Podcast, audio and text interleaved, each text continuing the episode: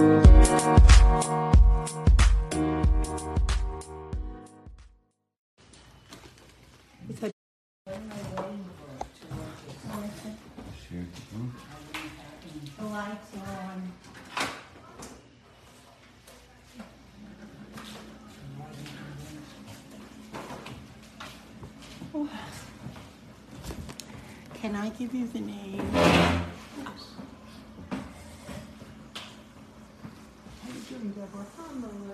that's good.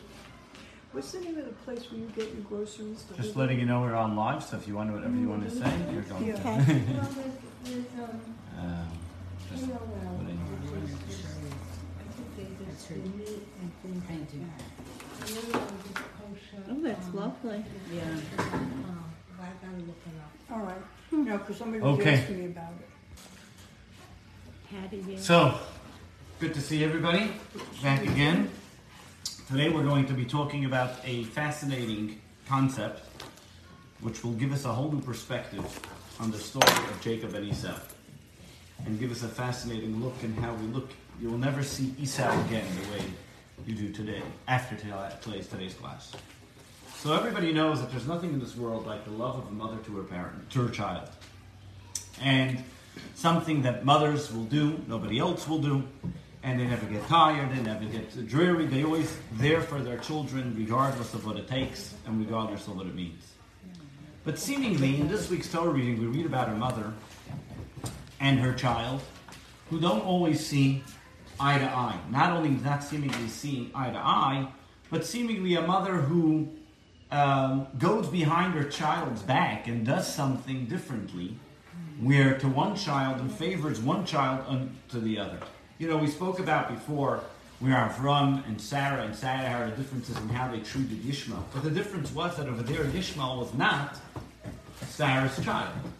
Over here in this week's Torah reading, we read about Rivka. And we actually started in last week's Torah reading, where Rivka tells Jacob, Yaakov, to go get the blessings instead of her son Esav. Mm-hmm.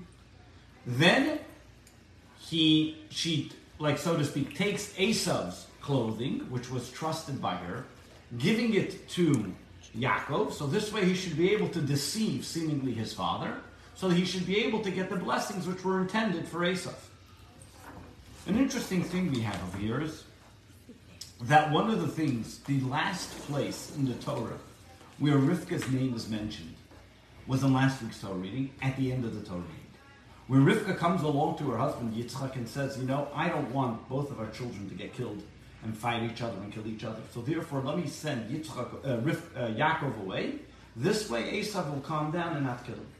And the Torah terminology is that Yaakov goes to his her brother Lavan, the brother of Rivka, the mother of, A, of Yaakov and Esav. Now, why does it have to tell me that it's the mother of Yaakov and Esav?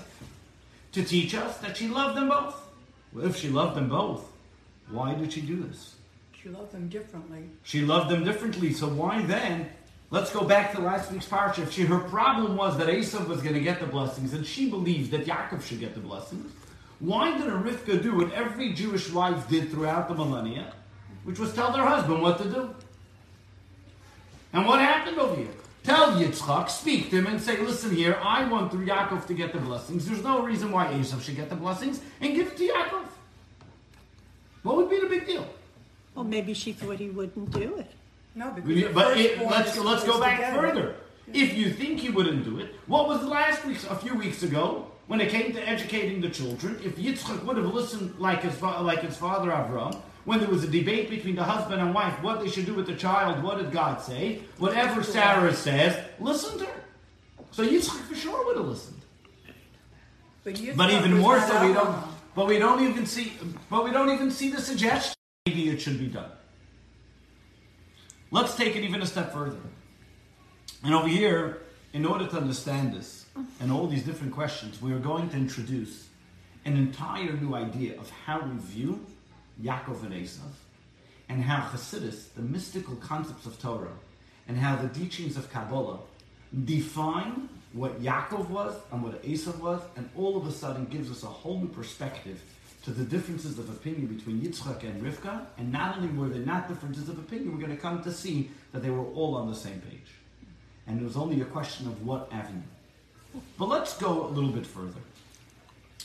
So when we go a little bit further into last week's Torah reading, but before we continue to this week's Torah reading, where is the last time? So we talk about Rivka, where Rivka tells us about her relationship with her son Esav, that seemingly she had a very good relationship, the very fact that Esav trusted her with her clothes, with his clothing was its special clothing. However, what does it tell us? That, as we mentioned, the last time it mentions is that Yaakov and Esav, the mother of Rivka. What happened? Where is Esav? Why is she not mentioned again? We're the whole Torah reading about Yaakov going back, he's by Lavan, she's not mentioned again. Not only that, what's it coming to tell us? And there are many different explanations of why Rivka's name, why it talks about the mother of Yaakov and Esav. Some explain because one of the reasons why Rivka wanted that Yaakov should go away was because she was a mother of Yaakov and Esav, meaning she cared for both of her children. She didn't want both of her children to kill each other, and therefore she suggested that her son go away until Esav calms down. Others want to say that at the same time, where if you look in the terminology that she told Yitzchak beforehand, is I don't want both of them to die, which actually was a prophecy that she didn't intend because they both ended up being buried at the same day. But she didn't want to see them happening, and she didn't want to see them get hurt. But if we go a little, sorry, I'm, I'm really yeah. confused. I'm confused. I don't know. Is anybody else confused? Well, which one? Which part? Well, the part where. Uh, why were why was she sending him away? So why, what happened was, let's go back a little bit.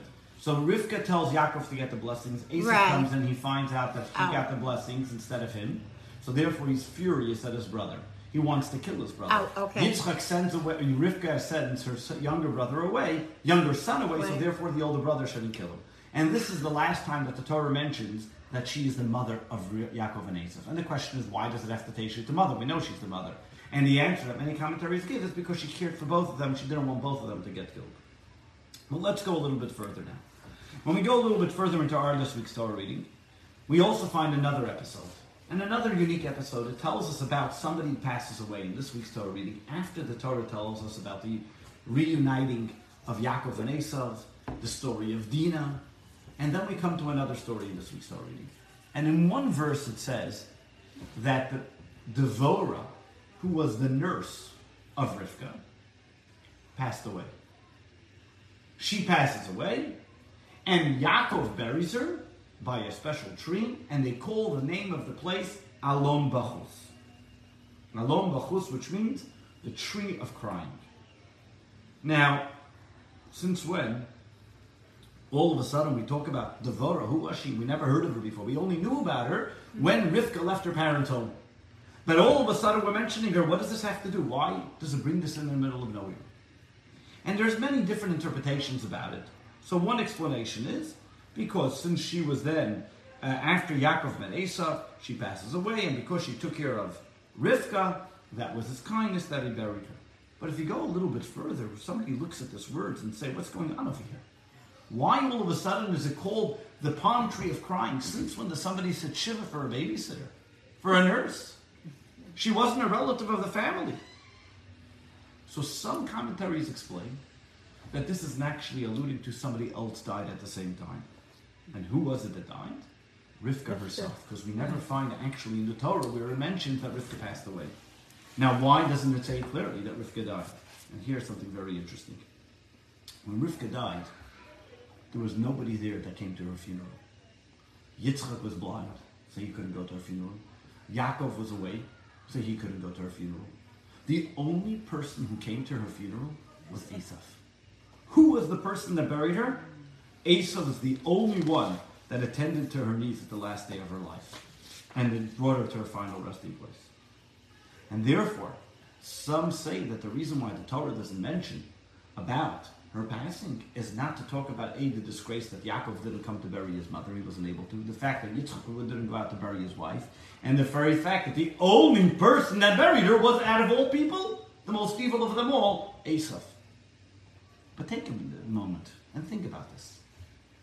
The mother who denied him from the blessings, Betrayed him. seemingly, the mother who seemingly betrayed him, the mother who seemingly didn't like him, because as we learned in a few weeks ago, Rivka like Yaakov or Yitzchak like Esav. Who's the one that gets to be by her funeral? That son. Now think about this. What's going on with you?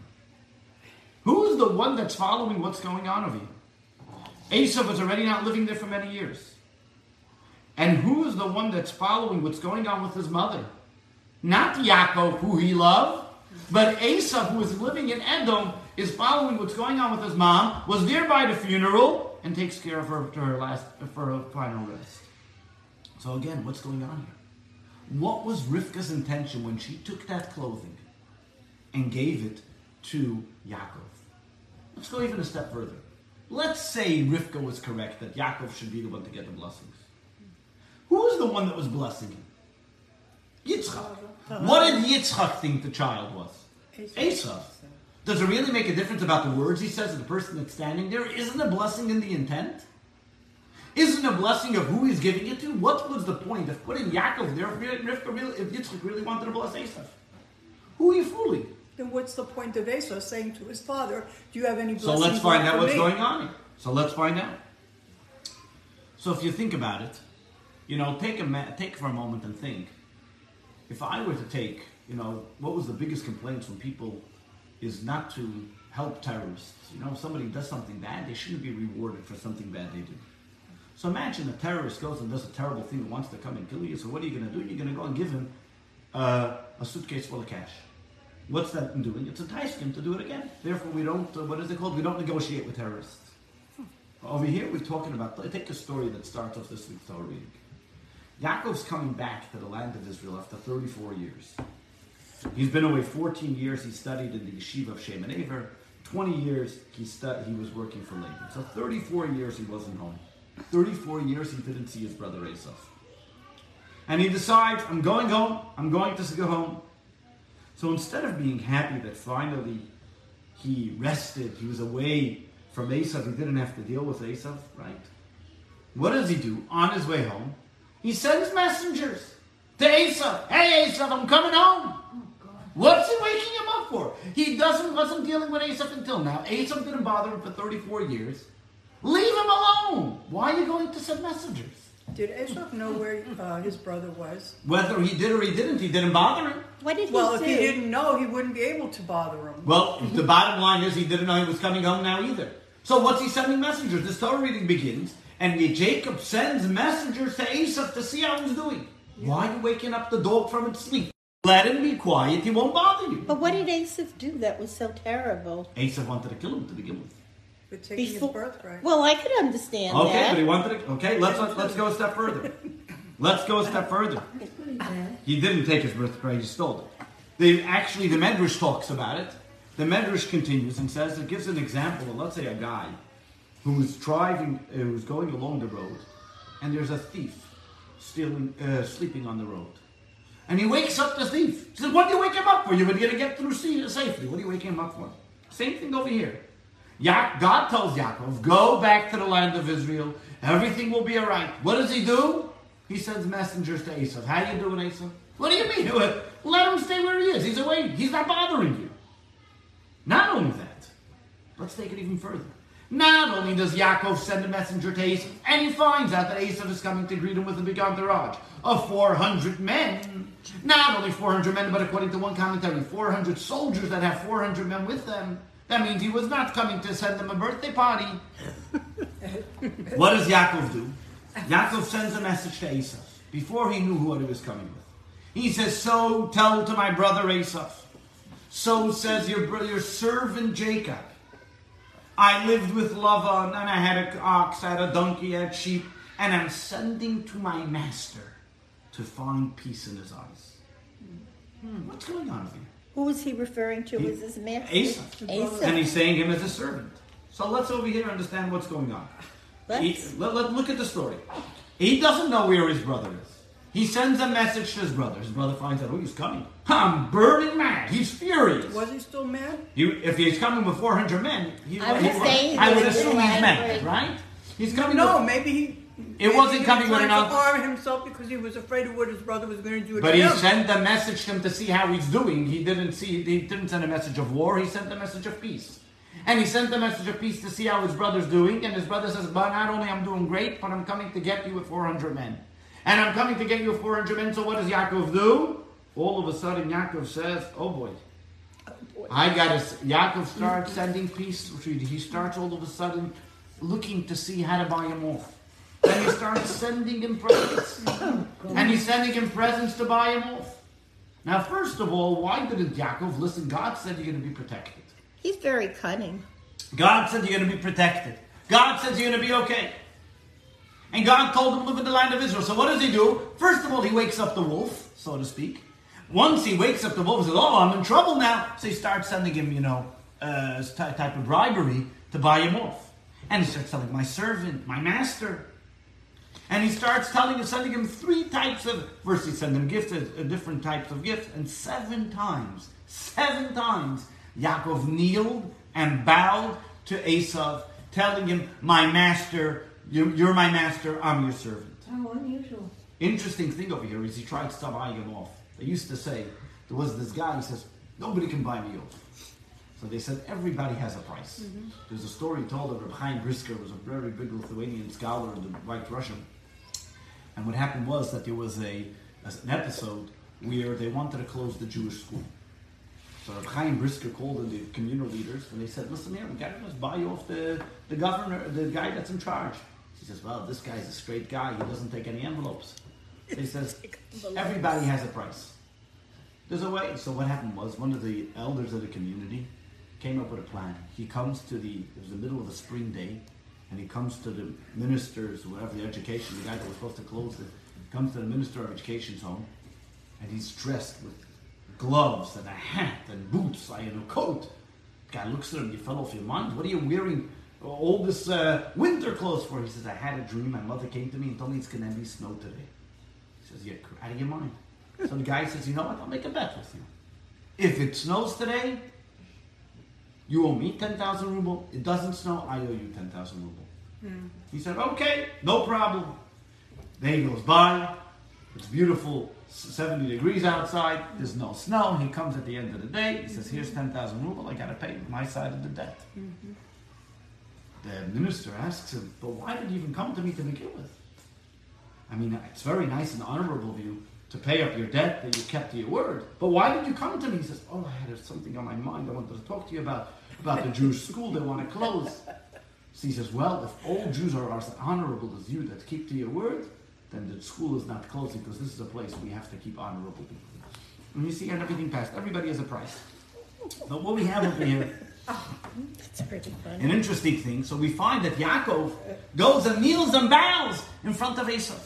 An interesting thing the Talmud says, the Medrash brings, that Yaakov bowed to Esav eight times, seven times. He should have done it eight times. He did it Then seven could have gotten times. And over here, why seven times? It says you. He called him my servant, my master, eight times, and he called him and he bowed to him seven times. In fact, if you look at the end of this week's Torah reading, it tells us about the kings of the children of Edom, which was the descendants of Yaakov, the descendants of Esav. I'm sorry, and they were eight kings that came from him for the eight times that he called him his master. But an interesting thing later on in history, when Mordechai, who refused to bow for Haman, Haman said to Mordechai, Why do you refuse to bow for me? Your great grandfather Jacob bowed to my great grandfather Haman, uh, Esav. So Mordechai said, No, no, no, no, no. When Yaakov bowed to you, there was only 11 children at the time. I am from Benjamin. Benjamin wasn't born yet, and he didn't bow to Esav, so therefore I don't have to bow to you. That's an interesting, just a little tidbit there. But what we have over here is, well, so we continue with the story. So Yaakov is traveling, and he comes to meet Esav, and he sends him a message, right? And he tells message to Esav, and he says, "You want to know why I didn't greet you now for the past thirty-four years? You want to know where I was? What does he tell him? In Garten, I was hanging out by Uncle Lavan, and then not only was I hanging out by Uncle Lavan." I was there, I was busy, I was observing all the Torah, and the mitzvah while I was there, and I had made this beautiful family while I was there. So if you want to know why I was there so long and why I didn't meet you until now, this is what I was doing. The question is, since when did Yaakov make up to meet with Esav? That he's apologizing for his delay. They never made up they were going to meet. On the contrary, Yaakov was running away. Why all of a sudden is he apologizing to Esav? I'm sorry that I'm late, and I'm apologizing, my master, your servant. What kind of deal was there that we don't know about between Yaakov and Esav? In fact, if you look at it a little deeper, if you look at the words in the beginning of this week's Torah reading, and many Hasidic texts and commentators ask this question. Yaakov sends a message. It says, and Yaakov sent angels to Esav, his brother, telling him, I was with Lavan until now, and therefore I'm delayed. Delayed for what? Who said you were supposed to be early? Why is he giving an explanation for his delay? Guilt? Hey, who said he? What No, kind of guilt? feel- who said he was ever supposed to be delayed? Who, whoever said it was supposed to be a delay? So there must be something bigger and deeper in this whole meeting of Yaakov and Esau that we can better understand. And over here, to understand this a little better, give you a little example. And the example is, imagine you have this fellow.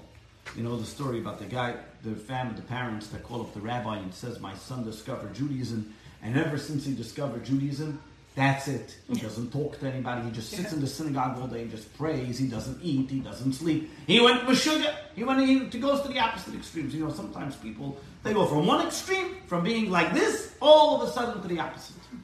Or you have another example. You have people that are brilliant. They're like geniuses, but they don't know how to put on their shoes. You ever find that? Yeah. They have people, the absent-mind professors. That's where it comes from. A person who's absolutely in one area, they don't have the ability to, so to speak, to narrow their other characteristics or their talents. This is the same idea when we talk about a person who had absolute was an extreme one way, and therefore they didn't have the ability to tolerate it, to be able to put it into some type of uh, some type of vessel, so to speak, to contain it. This type of individual is a person like Esav. Esav, if we want to call it, is the tragedy of a genius. Esav is what we call probably the first hippie. He was an unbelievable aspirations for spirituality. He was a person who was beyond tolerating or being fixed and limited to anything. Therefore, Esav, for example, went and was able at 13 years old to kill the ruler of the world at the time, which was Nimrod. He was hunting. Nimrod had this special garment which would be able to attract the animals and then control them. And he was able to kill Nimrod with one arrow, take that garment, and what did he do when he took it? Did he make himself the ruler of the world? No. He took the garment and brought it to his mother. Gave it to his mother. The Talmud says if you want to show somebody of greatest person who respected their parents, your example is from Esau. Esau was a person who was the epitome of respect to his parents, Yitzchak and Rivka. He respected them to the grave. His father says, bring me some honey. Out the door, he goes and gets it. Esau was a person, an epitome of respect. Did he get married or did he have? He had plenty. He got married. Unfortunately, the different ways that he got married. There was just a different. What was his problem? What was what was Esau's problem? He came. He was chaos. He did not know how to take and channel the energy, his brilliance, his excitement for spirituality, to channel it into something proper, to make it useful. And therefore, whenever he got excited about something, it always ended up messing up. He got excited that his father said he should go marry somebody from within his family. He married 13 of them. You know, he didn't do it properly, and then he idolatry. He did nothing. Nothing came out right by him because he's from a world of chaos. He was all over the place. His feelings were all over the place. Hasidism explains that the root of Esav is that the way God corresponds to this world is in two ways: in a world of chaos and there's a world of order. Before the world was created in the way we have it, there was a world of chaos. But the world couldn't tolerate chaos. Chaos is very holy, very strong, it's all over the place. But the problem is it's not limited, it's not finite. If we want to be able to have a relationship with somebody, there has to be order. You can't have relationship with chaos. And this is over here what happened. And this is the debate that Yitzchak had with Rivka. it's not that they were on not the same page. Not that Yitzchak didn't know if Rivka, about Rivka like Yaakov or Yitzchak like Esav. What does it mean Yitzchak liked Esav? Yitzchak saw the potential of this child Esav. He saw that he came from greatness, he stemmed from greatness, his potential was greatness. He realized that he's full of chaos, he has all over the place. I want to get that blessing, I want to give him the blessing so I can, so to speak, channel him to be able to make him work. So I can bring out the best of him. That's why Yitzchak wanted to give Esav the blessing. Rivka said that's dangerous. Because the moment you add fuel to chaos, what's going to happen? It becomes more chaotic. The moment you give energy to chaos, it's going to be all over the place. There's not going to be a limit. You're not going to be able to confine it. What he needs first is Yaakov. He needs order. Once he has order, then he can have direction. Then he can take his chaos, take and he can take his energy and put it in the right place. Rivka wasn't looking to take the blessings away from Esav and give it to Yaakov. She wasn't challenging what her husband gave. On the contrary, she took the blessings that were intended to Esav, channeled it through Yaakov, so therefore it should go be directly given to Esav. Therefore, Esav should be able to benefit from it. But how? And therefore, she dressed him in the clothing of Esav, put him in that conniving, so to speak, session, knowing that the father was going to bless Esav with those great blessings, but because it's blessed in Yaakov, Yaakov will be able to channel that energy so Esav should get it as well. How? Oh, how? Oh, how? Now let's go a little step further. What is lot? this? What is this teaching us? What is this telling us? Over here we have a blessing. The concept is that when these blessings were given, wasn't that she was pushing it off. On the contrary, what Rivka was telling Yaakov now is, I'm not giving you the blessing so you should, so to speak, get it. Yes, you're going to get it. But what you need to do now with those blessings, you have a responsibility. What's your responsibility? To give it to Esav. To make sure that the blessings are channeled and through you given to Esav. Give you an example. There was a great scholar, we talk about him on Yom Kippur. His name was Rabbi Lazar ben Durdaya. Rabbi Lazar ben Durdaya was a person who tried to do every type of sin that was in the book. An extremist. He says, if there's a sin, I'm going to do it. and he was, until all of a sudden, one time, he met a harlot, and she didn't want to be with him. And she said, nobody wants you, nobody's going to forgive you, nobody cares about you. And he looked at heaven and earth, he looked at the mountains, he looked, and nothing was for him. And he realized how far he's gone. And at that moment, he put his head between his knees, the Talmud said, and he cried and cried and cried in repentance to the extent that his soul left his body. And a voice of heaven came out. Here is a person who has acquired the world to come in one moment. In one moment. What did he do? He was an extremist.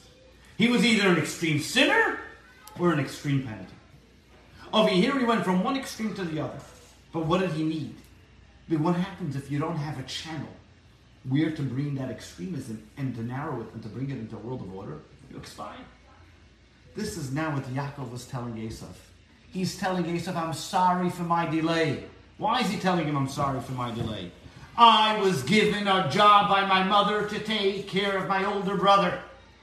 And what was the job that my mother gave me to give to my older brother? That that light, that the chaotic light that you have, to channel it, to bring it through an energy that it should be able to work and bring down into this world. The blessings that Jacob was given by Yitzchak were there so he can rectify, uplift, and purify and bring Esav to his absolute completion. But why would Esav? Therefore, listen to this. One second, you, you get it. You- You'll see it all come together. Therefore, what does he start off saying? What does he tell Esav? I lived with Lavan, and that's why I'm delayed. Who cares where you were? If you're delayed, you're delayed. Because he's explaining to Esav why he's delayed. He says, because the way I am able to take those blessings and channel it to you and make it affect you was because I was by Lavan then I learned how to deal with tricksters. And even though I was still able to observe the commandments, so now I know that I'm able to take these blessings and I move it to you as well. Because now I purified myself. I have made myself a proper channel to be able to absolutely give those over to you. Now we can also explain what the Talmud says, the Medrash says, that you think that this meeting that Yaakov had with Esau was just a few minutes. That's what it looks like in the Torah reading. It went on for nine years that Yaakov corresponded with his brother Esau. That he was sending him presents and continuously giving with him. This is when he was still living with When Laban. no, as he left Lavan, after they meet in this week's Torah reading, and he gives him all the presents, and he gives him what he has, and he convinces him and persuades him to give it to him, for nine years they continued the relationship. What was Yaakov during, during, during those nine years? He continuously was sending him presents, meaning he was sending him light, ability to be able to enjoy the blessings, to channel the energy that he was given, the responsibility that was given by his mother. What does this tell us? What's it telling us over here? That's why Yaakov, what does Yaakov call Esav? What does he call it? My master. What does Yaakov call himself? The servant. Because what's greater, the world of chaos or the world of order? The world of chaos. And therefore, ya- uh, Esav is technically greater than Yaakov. And where was Yaakov getting his light from? In a way of order, after chaos. And therefore, he says, I am here to give to you. I am here to help you energize it, to channel that energy, that blessing that I got. Why did Rivka do it? Rivka did it because the only way that the blessing can go to Esav and have an everlasting and internal effect is if it comes through Jacob. But now the question is still, why did Yaakov kneel seven times to him? Kneel seven times to Esav. And here comes the amazing thing. And over here you gotta have your mathematical mind for a moment. The Rebbe's father, who was a great Kabbalist, explains it this way. He says the name of Yitzchak, name of Yitzchak, mm-hmm. in Hebrew, everything has a numeric value. You follow? Yep. So the name of Yitzchak, his numeric value of 208. 208. What's 208? 8 times 26 is 208. What's 26 is the numeric value of uh-huh, God's name. So 8 times 26. Now take the name Yaakov. The name Yaakov is 182. What's 206? 208 minus 182? 26. That means the name Yaakov is 7 times 26. The name Yitzchak is 8 times 26. What are we missing? 1. That means everything Yitzchak had, he gave over to his children. Seven of them, the seven times the 26, he gave over to Yaakov. But there was one remainder of the name of God that he gave to who? To Esau. Now listen to this, it goes even better. Take Esav's name. Esav's name is seven is 350, equals 350. The word for impure in Hebrew is tamei, is the numeric value of 50. Esav's name is seven times 2, to a 50. Seven times tamei, impure. But he has one the name of God. What did Yaakov do? Yaakov understood by kneeling seven times what was he giving? He gave over those seven energies of the name of God that he had within him, giving it into Esau to channel, to take away the impurity, and to give it to Esau. Yaakov knew that my job is to conquer Esau. And the only way I can conquer him is when I show him and I give him that energy of the godliness. I'm not going to be able to reach that pinnacle because that will only happen when Mashiach comes. But by him bowing down to him seven times was to take away the seven impurities that shouldn't be so sunk into the evil. And therefore, if you look in the words of the Torah, what does God tell us say in the words of this week's Torah reading? Yaakov prays to God, save me from my brother from Esau. But what happens when he meets his brother? It doesn't say Esau anymore. It just says then the brothers met. He was no longer Esau. It was brothers. He was able to remove the Esau of the impurity. And he was able to convince it that finally, what did Esau do? He took from the presence that Yaakov brought him. He took from that energy that Yaakov was able to share with him. This is, we're talking about Esau. He was able to remove the seven impurities that were there. And this is the way Yaakov finally was enabled, after kneeling seven times, hugged and kissed and embraced. Yes, according to Rabbi Shimon Bar Yochai, he believes that he kissed him with all his heart, but while some others say he didn't. But still, no, they were able to meet and embrace him brother as brothers because now he was able to remove that impurity within. finally doing the job that his mother asked him of. Okay. What does this teach us? This is an unbelievable lesson for every single one of us. Many times we look at people that are far gone, forsaken, no hope. But there's nobody ever further away from Judaism than Esau was. And still, what did Yaakov do? He said, I'm going to try. I got a mission. I'm going to make me, I'm going to kneel seven times to give him that energy. Why? Because sometimes the further somebody seems, really the closer they are. Take, for example, and you guys lived through it more than I did. In the greatest upheaval in America, in the 60s and the 70s, when people were doing the craziest things, was the greatest awakening and energy for spirituality. Mm-hmm. More people became aware of their observance of Judaism in the 60s and the 70s than any other century. And it was the greatest upheaval of American society. The hippies, the Moonies, the Hare Krishna, all of them. Mm-hmm. The anti-Vietnam, the pro-Vietnam, the, everything, Woodstock, all the craziness happened. Even compared to today's craziness. Maybe not. I don't know. Maybe. but, a there different was, crazy. but there was a level, and the Rebbe looked at it then, and people saying oh, the Rebbe said, "We got to take this revolt because basically what it was, it was you took the baby boomers." Who they came from a generation that before them, they were very high class, very they moved out to the suburbs, they didn't want the city, and all of a sudden their children did everything opposite of this. Everything opposite that what their parents wanted. It was a revolt. But that revolt, anti-establishment, what did the Rebbe say at the time? Take this revolt and channel it in spirituality because we're searching. And because they were searching, they were able to find more spirituality in their life. The same thing is also today.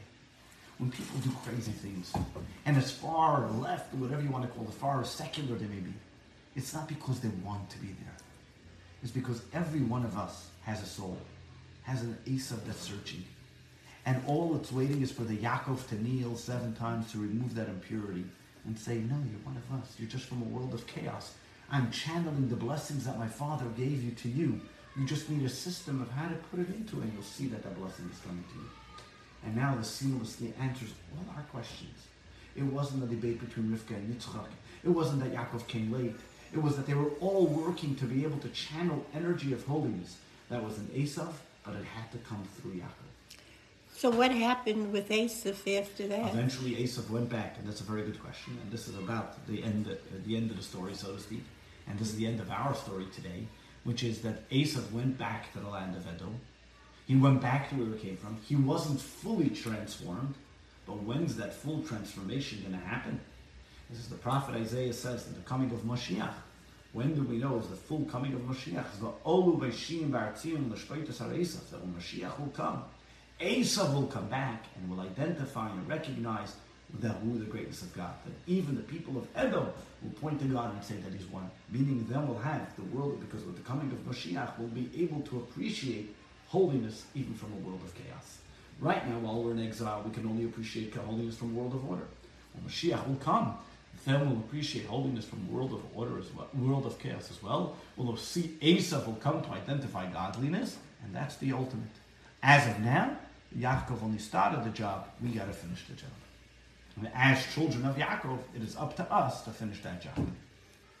And that's why, just an extra, extra tidbit to that, that's why as Jewish people, we are also commanded not only to encourage Jews to observe Judaism, but also to encourage non-Jews to observe the seven Noachide laws and to believe in God, because that is part of creating a world order of understanding and appreciating God. And that's what Yaakov did, that's what Esav did, and that's what Rivka's intent, and she was the mother behind all that. She was able to see beyond Yitzchak how this would all work out, and she was the one that orchestrated it all. So it's not anymore anybody conniving, it's not anybody stealing. It was actually channeling and making things work for perpetuity. So when we look at only the story without knowing mm. the background, as in Yiddish they say, a nar weist man a A fool only looks at a half job. Yeah. You got to look at the complete picture. And when you see the complete picture, you see all the complexities in it and all the stories of it. It makes it beautiful, and you see how they were working in one seamless, beautiful orchestra to bring about the. So what happened